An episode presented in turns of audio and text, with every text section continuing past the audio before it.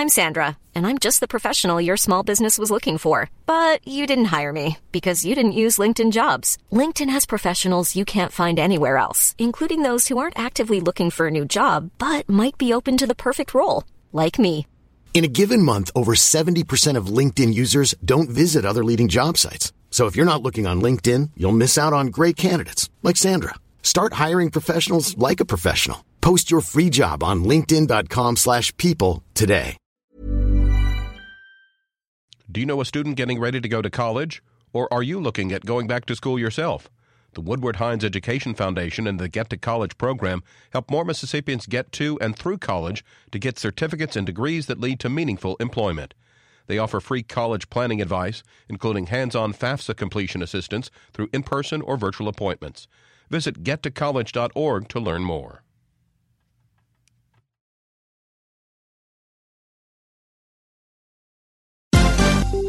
This is MPB News. Hi, this is Karen Brown. Thanks for checking out the Mississippi Edition podcast. If you like what you hear, click subscribe, hit like, or leave us a comment if your app has that feature. Then find other MPB podcasts by searching MPB Think Radio on your favorite podcasting platform. Thanks.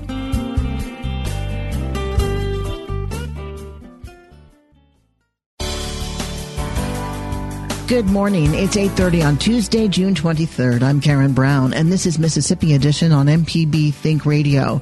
On today's show, a bill to improve distance learning is making its way through the legislature. Then voters recognize that there's not room to really cut uh, that the education budget without seriously hurting Mississippi students. The latest State of the State survey examines voters' attitudes about government priorities and leadership during the pandemic. Plus, for the first time in three years, Mississippi dropped in the Kids Count Data Book rankings. We look at the reasons why. This is Mississippi Edition on MPB Think Radio. The coronavirus pandemic is highlighting the struggles rural and poor school districts are having to provide quality distance learning. The Equity in Distance Learning Act passed by the Senate and now being considered in the House is designed to address those disparities. The legislation would provide every public school student in Mississippi with a laptop or tablet while improving upgrading current technology and Wi-Fi access.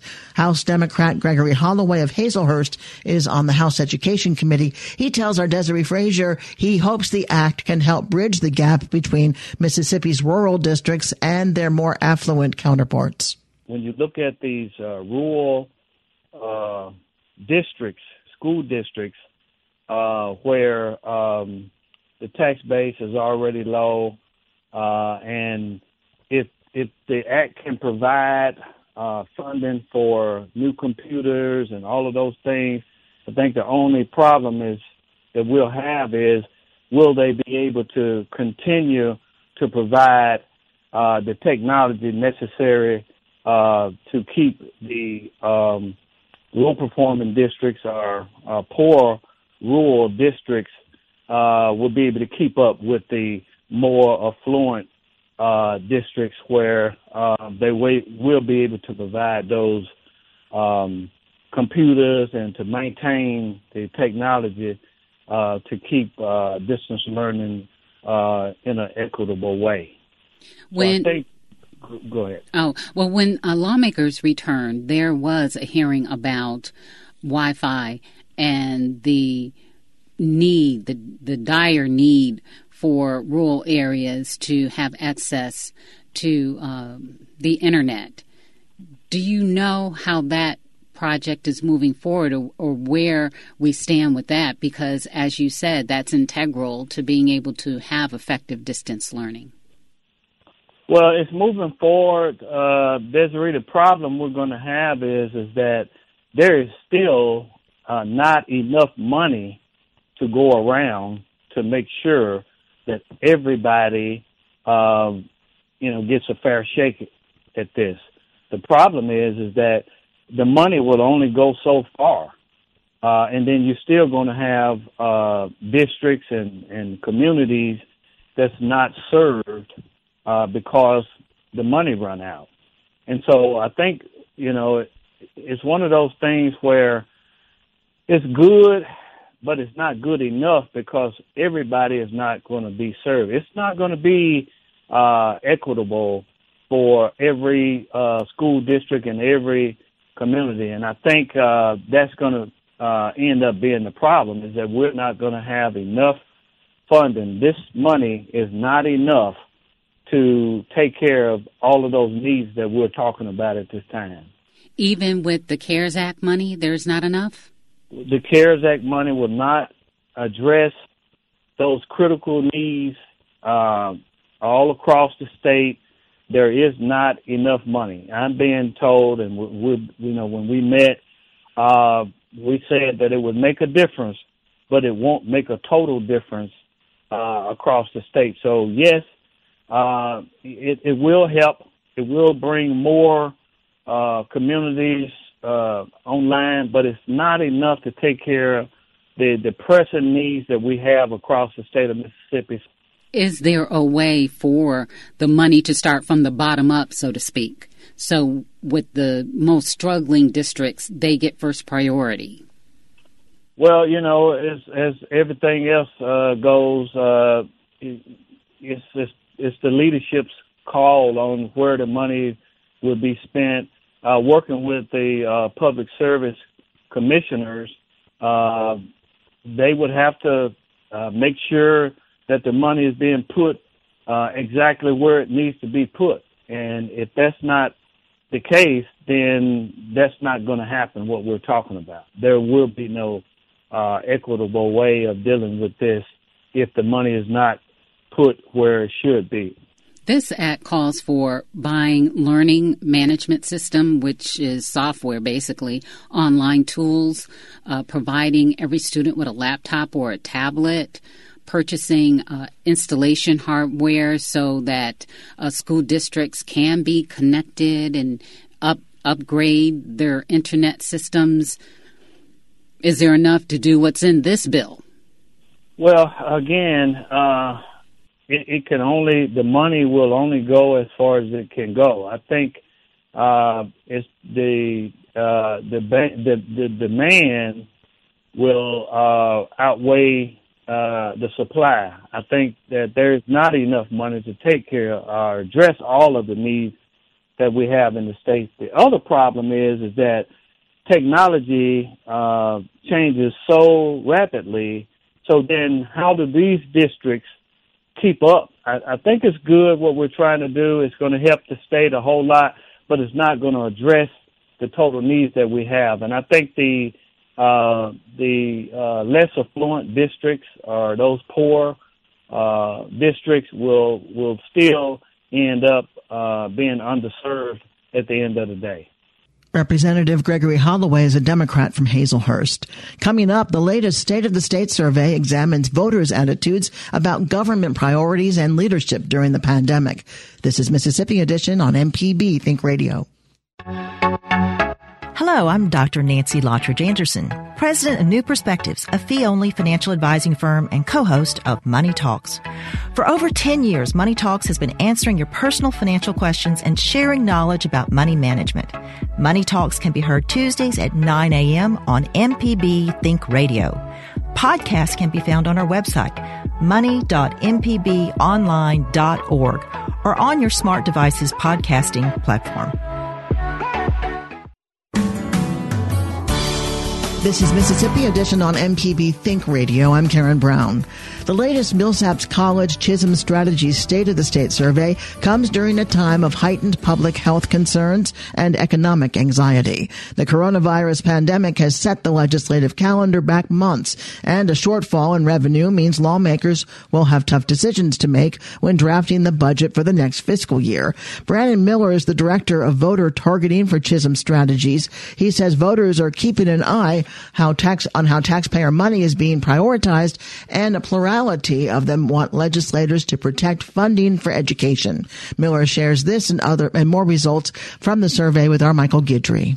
The state legislature is going to have to make some really hard choices about uh, what gets cut and what doesn't. And so we asked voters, what do you think should should be protected the most? And uh, more than a third said the number one priority was public edu- K through 12 public education.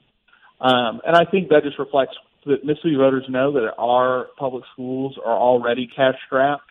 They're, you know, they're already basically on the brink in a lot of cases, uh, dealing with older infrastructure, older buildings, you know, uh, too many students per classroom, teachers aren't paid enough. Well, they're already facing all those issues before this. And I think voters recognize uh, that there's not room to really cut uh, that the education budget without seriously hurting Mississippi students. Uh, one of the things that, that, that the poll addressed was how Mississippians felt about the pace of reopening. What do Mississippians think about how the state has handled reopening its economy? Yeah, so you know, I, I folks are really split um, on the question. So I think uh, 35% in, in the poll said that uh, they thought the state was moving too quickly to reopen, right? That, uh, you know, I, I think there's a lot of evidence that we still have not hit peak number of cases and that, you know, this is, is a growing problem. Um, and so, uh, you know, a little more than a third of respondents said uh, things are moving too quickly. We need to slow it down. Uh, but then there was, you know, a, a solid plurality, 38%, that said uh, they think things are moving at the right pace, and 18% who said things are moving too slowly. And I, I think that that reflects, you know, folks who are, are just uh, basically uh, tired and ready for things to get back to normal. And you know, uh, so I thought it was interesting though there was a clear demographic split in that, um, where a majority of African American respondents, 56 percent, said they thought things were moving too quickly, whereas among white respondents, only 24 percent said they thought things were moving too quickly, and uh, 46 percent of white respondents said things were moving at the right pace, with 20 percent saying things are moving too sl- slowly. We need to open back up. And so uh, I think that re- reflects uh, partially the, the political divide, which we've seen, you know, over the past several months, um, with the Republicans saying, you know, we need to get the economy back moving, regardless of what the virus does. Um, but then I, I think it also reflects the fact that coronavirus has had a much larger impact on the African American population, both inside Mississippi and out. And so uh, I thought that was an interesting takeaway from this. Governor Tate Reeves is in his is in his still in his the first year of his first term. How do Mississippians feel about the job the governor's done, and how does that compare to his earlier state of the state polling? You know, historically, leading up to the 2019 general election, um, Governor Reeves, as lieutenant governor, uh, was not particularly popular. Voters were pretty split on him, but you know, this poll showed that 52% of Mississippians approve of the job he's done, and only 28% disapprove. And uh, I, I was really surprised by those numbers because he has had to deal with a whole lot in his first term in terms of uh, you had you know issues with uh, the prisons at the beginning of this year. You had uh, the coronavirus, obviously. You know, I, I think uh, it, you know he also had that showdown with the the legislature very recently. Um, so I, I didn't expect his numbers to be quite that high, but uh, voters obviously think he's doing an okay job. They give him you know pretty good mark and I, you know, I think that in a lot of ways he has uh, been a steady hand at the wheel through all this, and that's reflected in the way voters uh, have, you know, responded in this poll. I like the shift from the, the state executive to the national executive, and we're seeing some shifts in in polling within the state uh, regarding the general election. You know, we now we have a presumptive Democratic nominee facing the incumbent president. What does this current state of the state show in regards to the general election, and how are these most current results? What trends, if any, do they show? You know, first of all, I think you know we'll look back at 2016.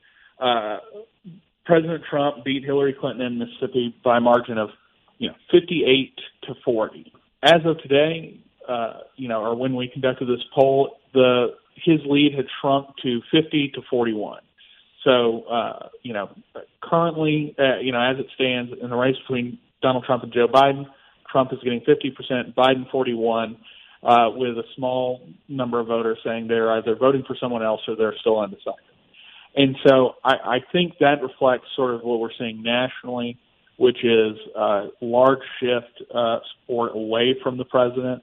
You know, Mississippi is a fairly inelastic state politically, so this, I think, what this poll suggests, even though it's still 50 to 41, I, I think this suggests that if the election were to happen today, you would probably see Joe Biden closer to the higher end of that mark, the 44, 45 percent, with President Trump therefore being in the sort of the low to mid 50s.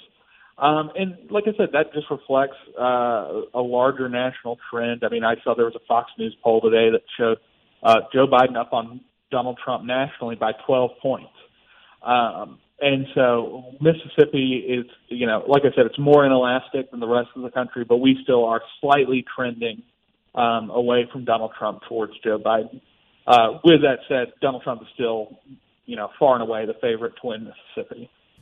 This poll covers a lot of things. It tries to get a sample on um, Mississippians' attitudes towards a number of, of issues. Is there anything in the poll that struck you as either an outlier or interesting or something that maybe Mississippians might need to know about? Um, yeah, I think one thing you know that we we thought it would be interesting to poll is uh, whether you know respondents thought that it would be safe for schools, you know, elementary, middle, and high schools to open back up in the fall. And 36% said they thought it would be safe. Uh, you know, 30% said they thought it would be unsafe, and 34% were unsure. And so I think what that reflects is just there is still so much uncertainty. And so I, you know, I guess we'll see uh, what what happens there, what state leaders decide to do. Um, but as of right now, you know, folks in Mississippi are pretty split, with a large chunk saying, you know, they don't know what what the best uh, course of action is. So I thought that was interesting. We've been speaking with Brannon Miller, Director of Voter Targeting for Chism Strategies. Thank you, Brannon. We appreciate the insight. All right. Thank you. Coming up, for the first time in three years, Mississippi dropped in the Kids Count data book rankings. We look at the reasons why. This is Mississippi Edition on MPB Think Radio. If you ever miss one of our locally produced shows or want to simply hear it again, you can find what you need at mpbonline.org or download our podcast app to your smartphone. MPB programming is on your schedule at mpbonline.org.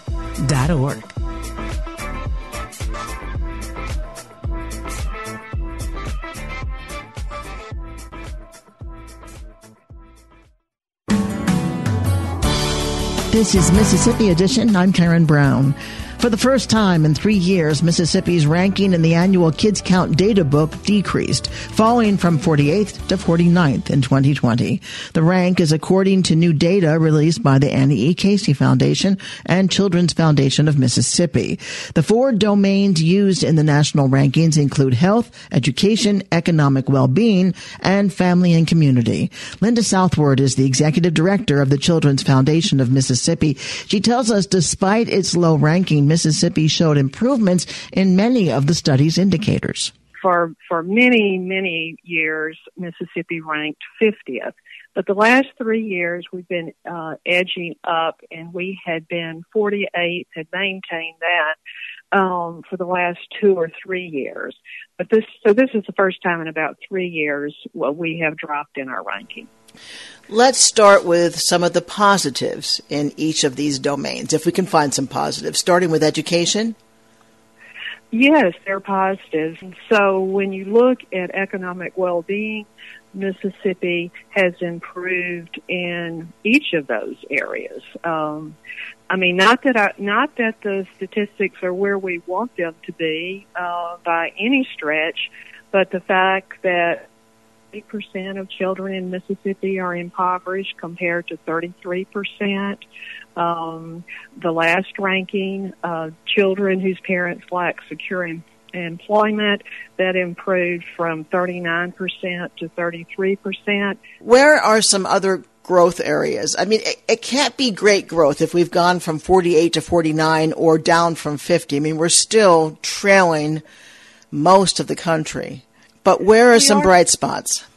We are still uh, trailing most of the country, but when you look in education, when you look at the percentage of, and this is the way the, the indicators are set by the Casey Foundation, when it says, uh, notes that fourth graders are not proficient in reading, when you look from last uh, reporting period, it was 78%, and it's 68% now.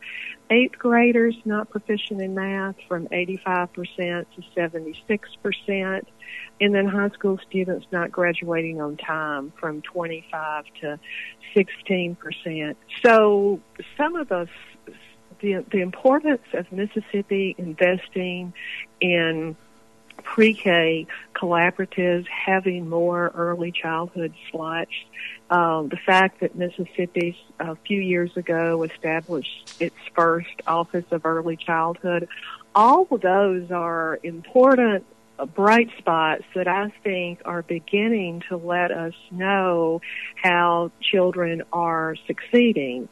The Barksdale Reading Institute, there's been some public and private connections, particularly partnerships, particularly around the pre-K collaboratives that have been very important and, and I think very successful. So that's, that's clearly a bright spot. Linda, what does the family and community domain encompass?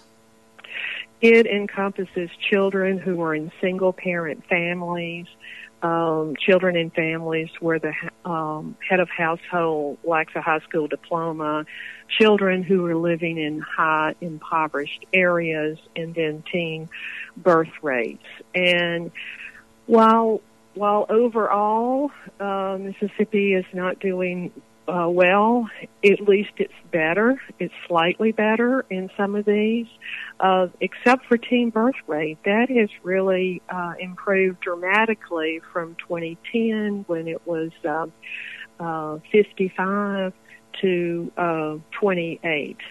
I was just going to add to that that certainly economic well-being would have a lot to do with children who are raised in single parent families Oh, absolutely. Because when you look at one of the indicators, children whose parents lack secure employment, when um, when only a third are in that category, uh, I mean, when a third are on that category, that's that's really a really uh, steep hill for many families and children to climb out of.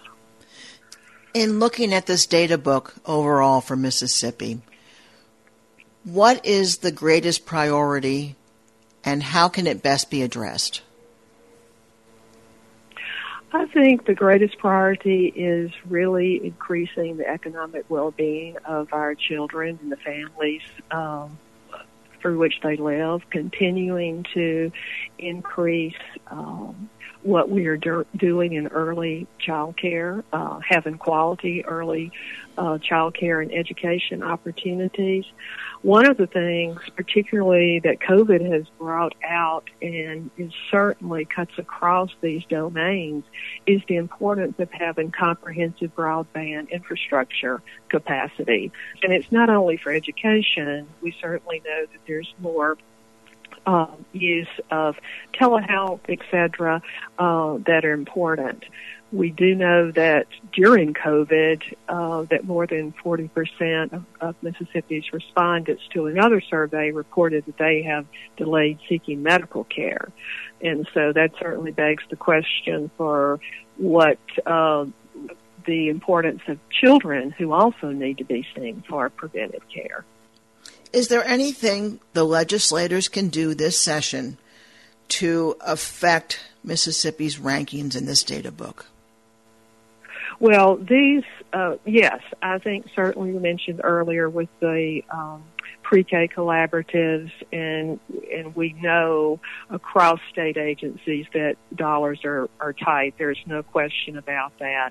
But I think when you look at where anyone would want to invest and invest in places where there we know there's going to be a high return on investment, there's no question um, that education is a very important piece of that. Linda Southward is the director of the Children's Foundation of Mississippi. We've been talking about the Annie E. Casey Foundation's Kids Count 2020 data book. Is there somewhere people can see the data book, Linda? Yes, they can go to the Annie E. Casey Foundation aecf.org uh, and go to the data centers. They can also go to the Children's Foundation of Mississippi. They, uh, uh, I think they're really wanting to steer us at this point to the Annie E. Casey Foundation. Great. Um, that's where you can get the direct link and you can have more details about some of the indicators that we mentioned. Linda, thank you so much for being with us. Oh, thank you, Karen. It's a pleasure uh, speaking with you.